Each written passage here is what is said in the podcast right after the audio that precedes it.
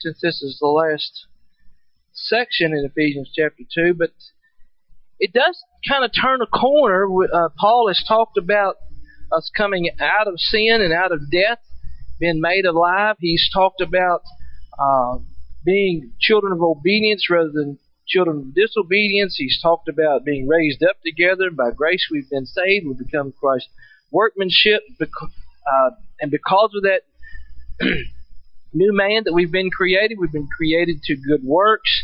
And uh, we've learned that there's no difference now between the Jew and the Gentile, that Christ's death on the cross broke down that barrier. And so what? So now we get to the end of this. So what does that mean to us as Christians? If you're joining with us by internet or by Facebook this morning, I welcome you and hope that you have your notes in front of you. Paul says, now, therefore. Now we've seen that a lot. You see that a lot in Paul's writing. He'll give you three or four verses and he'll say, so now, the reason I told you this, therefore, so what? He's going to tell you why he said what he said. Kind of like preaching. You tell them what you're going to tell them, tell them, and tell them what you told them. And that's kind of what Paul is doing here. Except he kind of turns a corner and he gets away from the individual person being brought up and being joined together with this group, and, and he focuses on what I believe is a great passage and a great argument for church membership. Who are you now and why membership? Paul is actually painting a portrait, I believe, of the church and what it means to be part of the church. Let's read the text. Now, therefore, you are no longer strangers and foreigners, but fellow citizens with the saints and members of the household of God, having been built on the foundation of the apostles and prophets Jesus Christ Himself being the chief cornerstone, in whom the whole building, being fitted together, grows into a holy temple in the Lord, in whom you are also in whom you also are being built together for a dwelling place of God in the Spirit. Rich, rich text here. Full, full. So much that we're not even going to skim the surface this morning. But I want us to talk about why why membership? Why membership? We've been talking about that new identity. And and God's not talking about taking a Jew and making him a Gentile. He's not talking about taking a Gentile and making him a Jew the whole emphasis is that he's bringing the Gentile and the Jew together and bringing and making a brand new creation, a brand new one. And he uses one many, many times throughout this passage of scripture that we've been covering. One new body, one set of believers. Christians are unique in that Christ takes whatever we've been and creates a brand new being, a new believer. But why membership? I read this little article this week that someone once called a pastor to say he wanted to become a member of the church. And he went on to explain to the pastor that he wasn't interested in attending worship service every week or studying the Bible or visiting the sick or serving anywhere in the church, being a leader of any kind. He just wanted to be a member. The pastor commended him upon his desire to be a member of the church, but he told him, he said, the, the church that you're looking for is not ours, but it's one across town. And he wrote, he gave the man the address to the church and told him to to go visit that church because that would be better fitted for him. He said when the man uh, arrived at that address, he came face to face with the result of his own attitude because there stood an old abandoned church building ready for demolition. And I think that's what happens with people who refuse to ever commit themselves to a body of believers. There's just something about being a member of being that commitment that you make, that accountability and, and all that goes along with being a member of a local church. Now, please don't misunderstand me this morning. If you're not a member of Eastside Baptist Church, I'm in no way condemning you for not being a member of Eastside Baptist Church. But I'm just saying that you ought to belong somewhere to a local body of believers. There's just something about being a member. We're going to have a great opportunity to be the church on March the 25th. There's a great benefit of being a member of a church. When tragedy hits your family, and it will, it either has, or it is, or it will. And there's great benefit in just being a member of a church family that can come around you, hug on you a little bit, support you, get you through. Just be there. And we're going to be able to be that church family on the 25th when we have the memorial service here for, for Tony. I didn't know Tony. That doesn't mean anything. It doesn't matter. We're a member of a family. We're going to see a little bit more what that means here in just a little bit. Jesus thought it important to be one.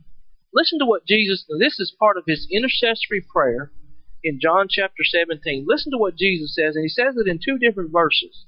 In verse 11, he says, Now I am no longer in the world, but these are in the world. And I come to you, Holy Father, keep them through your name, those whom you have given me, that they may be one as we are. And in verse 21, he, he prays again that they all may be one, as you, Father, are in me, and I in you, that they also may be one in us, that the world may believe that you sent me. Jesus thought it pretty important to be connected, to become one. Look at Ephesians chapter 2, verses 14 and 15. We just covered that a couple of weeks ago. For he himself is our peace, who made both groups into one and broke down the barrier of the dividing wall by abolishing in his flesh the enmity, which is the law of commandments contained in ordinances, that in him he might make the two into one new man. The new man is a body of believers. It's a, it's a picture there of a family. It's a picture there of a new nation. And Paul, I believe, is painting a portrait here. And he's using things that they can very well understand. Pic- pictures, illustrations. In 2 Corinthians 5.17, Paul says, if a man is in Christ, he is a new creation. I'm so thankful that God didn't remake me like somebody else. And I think that's what Paul was getting there when he, it's pretty clear that he didn't take a Jew and make a Gentile out of him. He didn't take a Gentile and make a Jew. He made somebody totally new. Because there wasn't anybody fit. He's a new creation. He paints three pictures here, I believe, in these short verses. He paints the picture of a new nation, of a new family, and then of the church. Number one we're going to talk about is the new nation. What does it mean to be a citizen? Let's read that again. Now therefore you are no longer strangers and foreigners, but fellow citizens with the saints and members of the household of God. The word there is it's uh, it means to be a fellow citizen, to be of the same citizenship, a native of the same town, someone who has always been there. You're going to be treated like someone who has always been there. It means to be with. It's the word that we get our word politics from. It was used in Luke when Luke talked about the prodigal son who who joined himself with a citizen of another country. He went out to feed the swine. And to become a citizen of another com- uh, country, one thing you have to do is swear to give up your allegiance to the country from where you came. So he gave up his own citizenship to become a citizen of another country, and he went out to feed the swine after he had squandered all of it, all of his inheritance. Citizenship. The Gentiles are no longer strangers and foreigners, but they're fellow citizens with the saints of God. We were strangers and foreigners at one time. If you've given your life to Christ, at one time you were a stranger and a foreigner to the things of God, an outsider, someone who didn't really belong, didn't fit in with the things of God. You were outside of God and His kingdom. You didn't belong to God. Alien to God and His kingdom. Exiles. No relationship with God. No home. No rights to citizenship. But note the great news that Paul writes here. No longer strangers and foreigners. That ought to bring great comfort to us today, great peace, even in difficult times. To know that, as I talked to Bill this morning, we were standing there talking, and none of us are going to make it out of here alive. It's appointed that a man wants to die, and after that the judgment. We're going to all pass that way. We don't understand God's plan why a young man and not someone who's lived a seasoned life. We don't understand all that. You know what I do understand is that God takes all that we go through and works it out for the good of those who love Him according to Romans 8. So I'm looking for some good things to happen on March the 25th because of the family of God coming together. And there might be one person here that just needs to hear the gospel one more time. And in all of eternity, it'll all make sense. We don't understand those things. But Paul knew that they would understand this term citizenship. They would understand what it meant to be foreigners and strangers because they had been foreigners and strangers. I want you to go back to Genesis chapter 10. Go to the very end of chapter 10. This is right after the flood. Noah and his family had come off and had Shem, Japheth, and Ham. Is that correct? Three family or three children. And the Bible says there in chapter 10 that the nations of the world would be scattered through these three offsprings of Noah.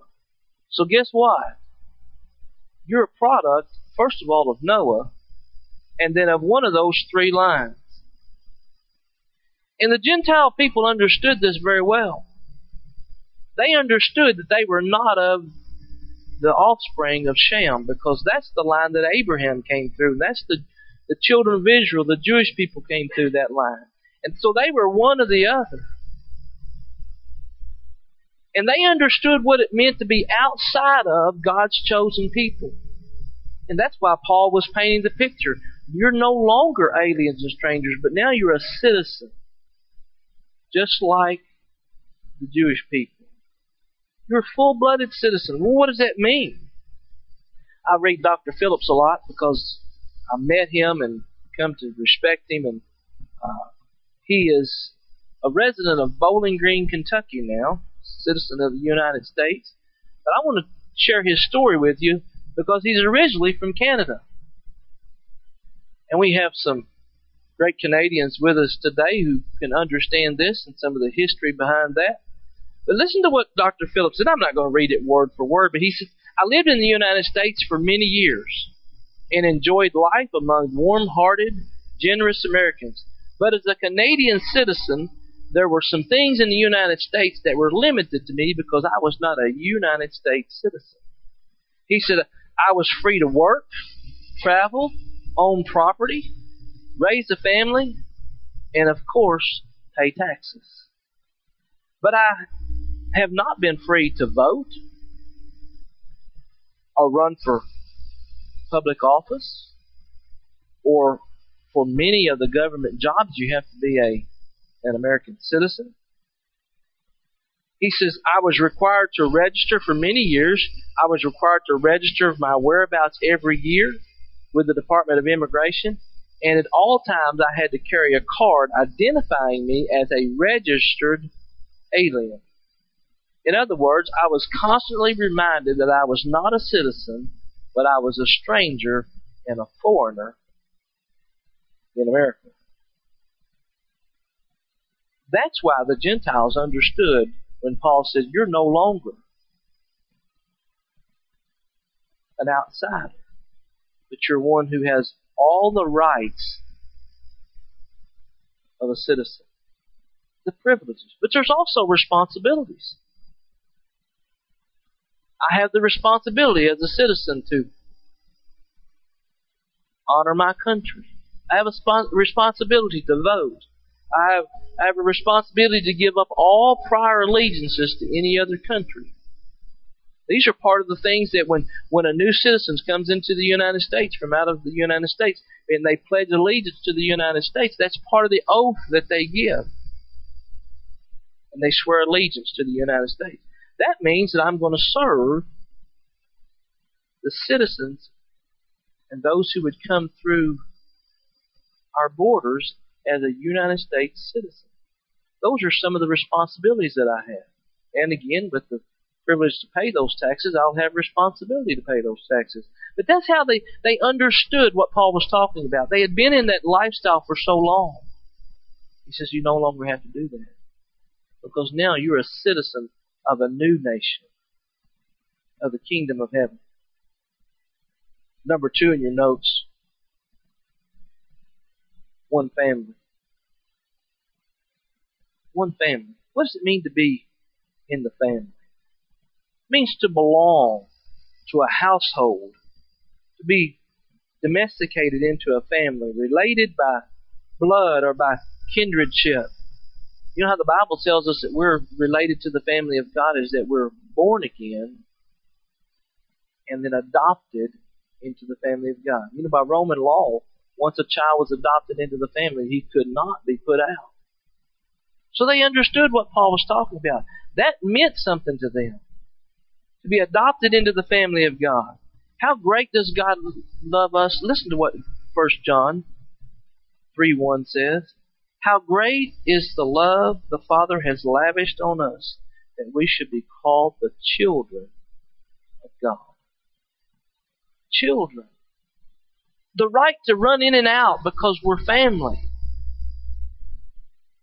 The responsibilities of being in the family. The privileges of being in the family. Of God's household. The heavenly household. What are some privileges of being in the family? To being recognized when you come in I read a story of a, a man who leads a, a very large church. he said, You know, I, I enjoy being part of the church. I don't necessarily enjoy going to the church. And I can understand what he's saying there. He said, Because when I travel and I go to another church, he said, I don't really enjoy going to the church. Because I'm not a member or part of that church. He said, I don't know anybody.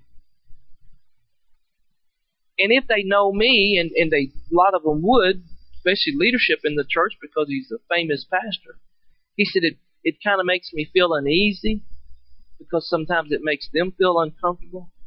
But he said, I don't know anybody.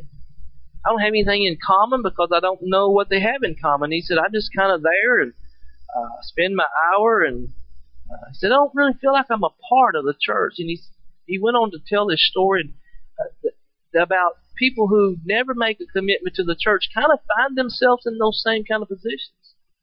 If they never commit themselves to a lifelong service, and that's part of our problem today.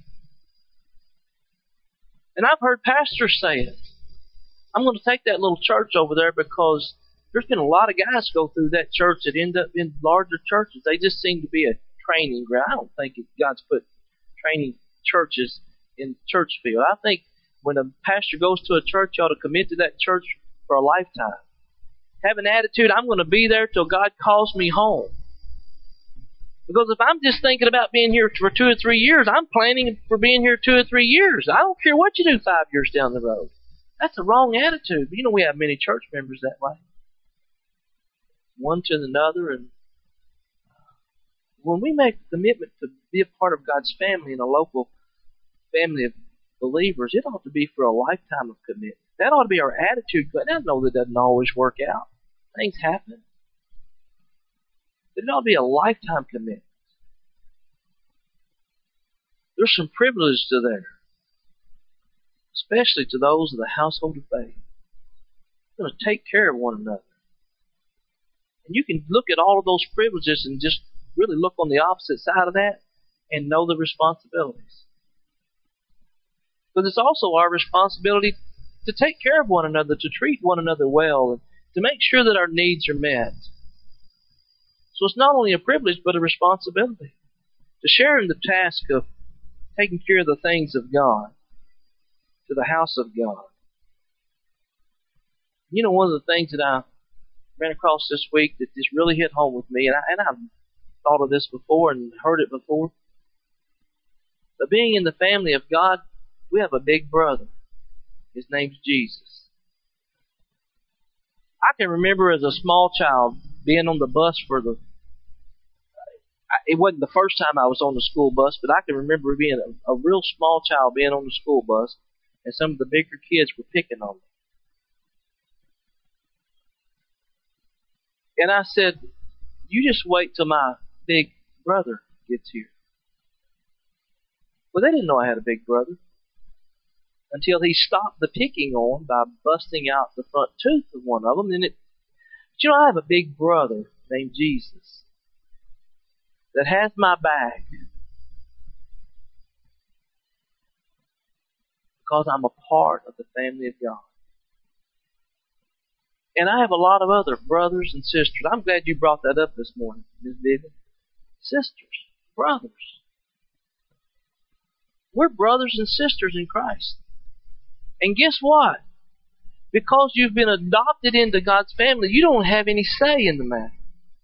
You know, I've got some brothers and sisters that don't always do everything I like. I have no ability whatsoever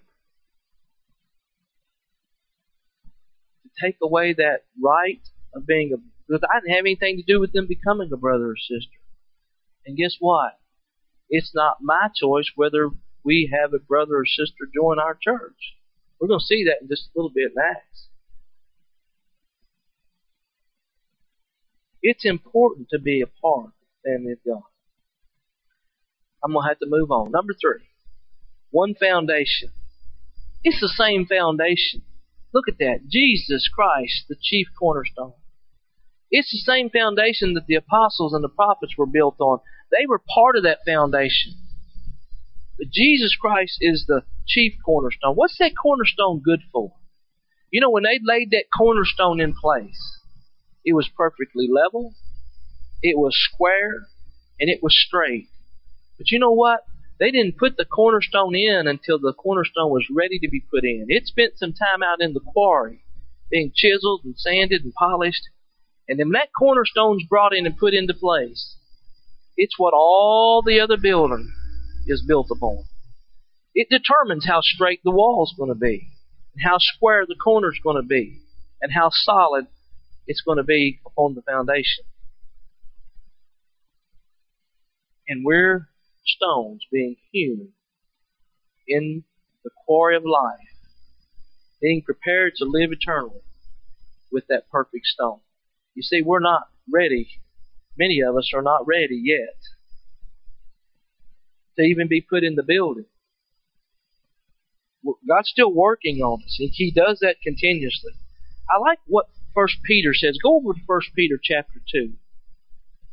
First Peter chapter two, verse six. Listen to what Peter says.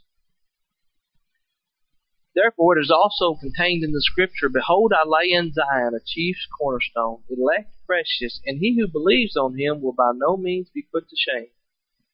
Therefore, to you who believe, he is precious, but to those who are disobedient, the stone which the builders rejected has become the chief cornerstone, and a stone of stumbling and a stone of offense. They stumble, being disobedient to the word to which they also were appointed chief cornerstone. That stone, go back to verse 4. Coming to him as a living stone. How can a stone be living? He paints a picture there, an architectural picture of something that is to grow. You see, if we just put a stone down on the ground and start to build a church, it's not going to grow. So we know that the meaning there was not just to have a physical stone there, but he calls it a living stone. Something that grows. The church is meant to be planted upon Jesus Christ, the chief cornerstone, and to grow where it's planted. And how does it grow? Adding members. The chief cornerstone, that foundation. There's two functions of the cornerstone in ancient times. First of all, the whole building would rest on it. And secondly, was for structure. And if we build our church apart from or aside of anything else other than Jesus Christ, we can expect it to fall. But if we'll keep straight and square and level, built on that chief cornerstone, we can be sure that God will bless and we'll have a church that'll move forward. Paul then refers to that that building that's being built as to the church. Number four in your notes. First of all, to the universal church. It's it's the growing organism that Peter talked about, not some concrete block that we're going to put in the corner to make a good solid foundation, but a living cornerstone. You see, because Jesus Christ is eternal. He'll never cease being the church. That living organism. How, showing how the church ought to grow. And we have so many churches that are not growing. This church has been at its height and it's been at its, at its low. But I don't think Paul is necessarily talking about just numbers. Numbers are important because they represent each of us. You know, you're a number. But he's talking about the church universal. The point is that more and more parts, more and more believers being fit into the building. Listen to what uh, commentator said. He said the church and its believers have two not, two dynamic challenges to this point. The church must grow. We must continue bringing in new stones. Because as I said earlier, each one of us are going to pass this way. And I read an article this morning that said only 7%, 7% of millennials profess to be Christian. Wow, what a challenge we have. You know, the bright side of that is we have 93% of millennials. So, the, the vast pool is just, it's just wide open to win to the Lord. But the second part of that is that every believer within the building is a part of that building. Every one of us have a responsibility to continue to build the church, to help the church. But he's talking about the church local too. Look at what he says in verse 22. In whom the whole building, I'm in verse 21, in whom the whole building being fitted together grows into a holy temple in the Lord, talking about the whole universal building, in whom you, speaking directly to the Ephesians, the church at Ephesus there, in whom you, make it personal, it could be saying in whom you, Eastside Baptist Church, also are being built together for a dwelling place of God in the Spirit. He's talking to them as individuals, as the church there at Ephesus.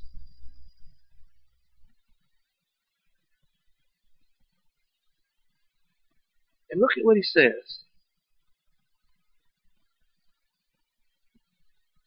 For dwelling place of God in the Spirit we can count upon the Spirit of God to help us in our troubled times, our discouraged times, our joyful times.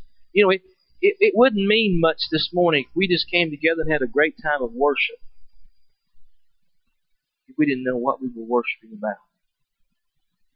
But that's what brings the excitement of coming together as a family and understanding and have, having a common core beliefs when we stand up here and, and sing being a part of the family or of God, or it is well with my soul, or, or oh, how I love Jesus, we know we understand each other what we're talking about. That's part of being a family. We have a common language that we talk with one another. And in God's Spirit, ministers to us wherever our need might be. Number five in our notes. I'm going to have to hurry. One temple. One temple being built up. The temple of a living God. We are to be His dwelling place. The Bible tells us that we're not our own. He creates us. He He works out into us the way that He would want us to be, so that He might live in us through His Spirit, and we become His dwelling place. That's exactly what it means. That the Spirit of God would inhabit us in such a way that we might share the love of Christ with those around us. Think about the family. How it's been attacked. I'm talking about the natural family. Think about how it's been attacked. And then think about the church family. There are so many commonalities. The correlation there is just phenomenal. The decline of the family relates so closely to the decline of the church. I think that's why Paul paints this picture so clearly to the church at Ephesus. What I'm really trying to say to you is that you need to be a member, a part of the family of God. Children all over the world are torn emotionally, abused physically. They desperately need to hear that somebody loves them. The church is in the same predicament. We need to hear that somebody loves us. And I'm telling you today that Scripture screams out God saying, I love you, I love you, I love you. I want you to be a part of my family. I want to adopt you into my family. So what does that mean? Eastside Baptist Church can be that family. I really believe with all my heart, I wouldn't be here and I wouldn't say this. I really believe with all my heart that Eastside Baptist Church is a family of believers that cares about their members. And they're willing to open up their arms and to adopt just one more, or two more, or three more, or 200 more. That pastor I was reading this morning that I was telling you about, he said, and it's a very large church. He said, so I, I got up one more, one Sunday morning. It was early in my ministry. And he said, so I preached on church membership and he just said, during the invitation without any kind of explanation, he said, anybody that wants to become a member of our church today, just come forward. He said, 1600 people came forward. He said, but I had to go back and find out. He said, I didn't know if they were Christians, didn't know if they'd been baptized. He said, because I didn't say anything about that. He said, I was young. He said, then we ended up leading a lot of them to the Lord. And, and uh, he said, I remember one Sunday morning we baptized 90 people at one time. What a problem to have. I don't know if he was complaining or bragging. But the church, what does it mean? How do you become a member? Well, I'm going to tell you, you become a member of Eastside Baptist Church the same way they did in Acts. Listen to what it says, Acts chapter 2, verse 41. Those who accepted his message, not my message, but the message that was being proclaimed from Scripture, were baptized, and about 3,000 were added to their number that day. First of all, you need to have accepted Christ. You need to have common beliefs. It doesn't mean we're going to agree on every little thing. There's going to be some, as Paul called them, disputable matters. And those are the kinds of things that we need to, to agree to disagree upon and, and just live life together. Because how many of you live in a family where you all agree on everything you do? You can't even figure out where to go eat. Where do you want to go eat? I don't know. I don't care. And then when you get there, the person that said, I don't care, said, I don't like that.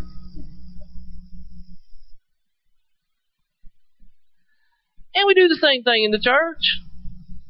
We come together. We have our little friction sometimes. We have a common core of beliefs that should bring us back together and live together like a family. Listen to what Acts chapter 2, verse 46 and 47 says. every day they continued to meet together in the temple courts. We can't hardly get together twice a week, but they met every day.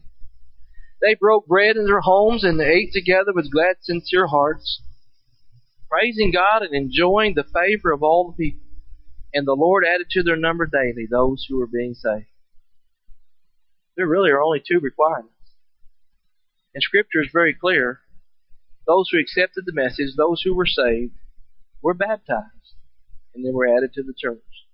You see, if, if you come today and you say, I've given my life to Christ and I've been baptized, then it's not my decision whether you're added to the church or not because the Bible says that Jesus added to the church daily those who were saved and baptized. And that's the only requirement. And the thing that we do for basically is just affirm those decisions that you've made and we'll welcome you into the church. It's just that simple. I like what John Ortberg said. He's the same guy that wrote, If you want to walk on water, you got to get out of the boat. Listen to what he said. The church is not a place for people to gather occasionally for religious services. It's not one more social institution among many others. The church is God's dream for his most cherished creation. There is nothing like the church, no accomplishment, no organization or country or civilization. There is nothing as important as the church, and only the church will survive history to share God's eternity.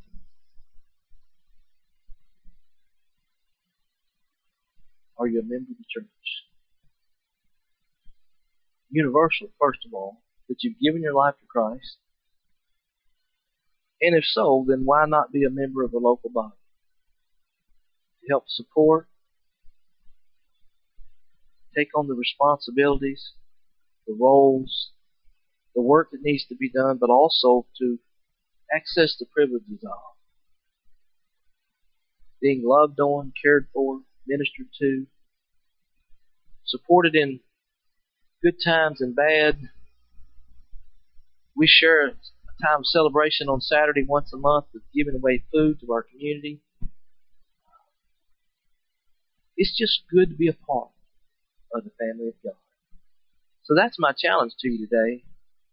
First of all, have you given your life to Christ? If not, why not today? And if you have, have you been baptized? You know, the Bible's very clear. When Jesus was baptized, the word baptizo in, in the Greek means by immersion. And, and I'm not against infant baptism and dedication of infants. It's a great celebration, but it has nothing to do with salvation. Have you been baptized by immersion since you dedicated your life to Christ? If not, you need to do that. It's just it doesn't save you, it doesn't get you to heaven, but it's just a, a witness to the world and to the church that I yes, I've made that step. And it's a picture of what God's already done in your life. And if you've done that, then why not be a member of a local church? Today's a great day to get that started, and we'd love to welcome you. I'm going to ask Miller to come.